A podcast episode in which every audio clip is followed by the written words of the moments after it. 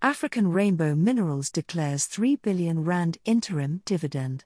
The headline earnings of African Rainbow Minerals rose by 40% to 5171 million rand in the 6 months to December 31st, when the JSE listed company maintained a robust financial position with net cash of 9548 million rand.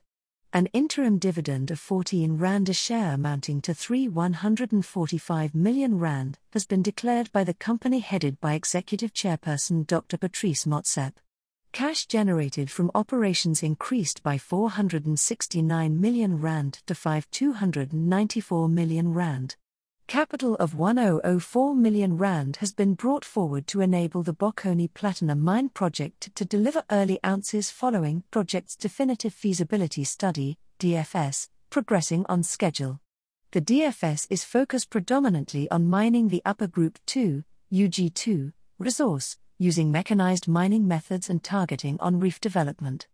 The early ounce project will be focused on a combination of mining high grade UG2 stopes in Middelpunt Hill shaft and early on reef development of the new UG2 mine. Critical orders for long lead items, to de risk the project's schedule, have been placed.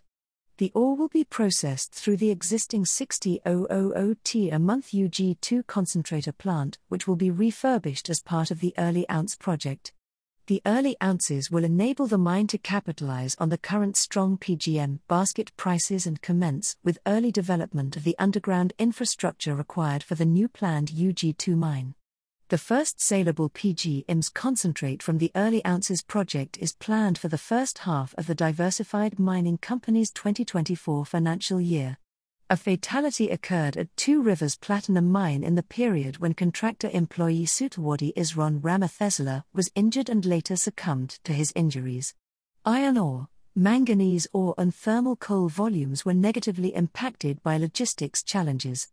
Unit production costs remained under pressure mainly owing to lower production volumes and above inflation increases for diesel and explosives costs. Progress was made developing decarbonisation pathways to meet the long term target to achieve net zero greenhouse gas scope 1 emissions from mining by 2050. All operations are on track to meet the requirements of the Global Industry Standard on Tailings Management.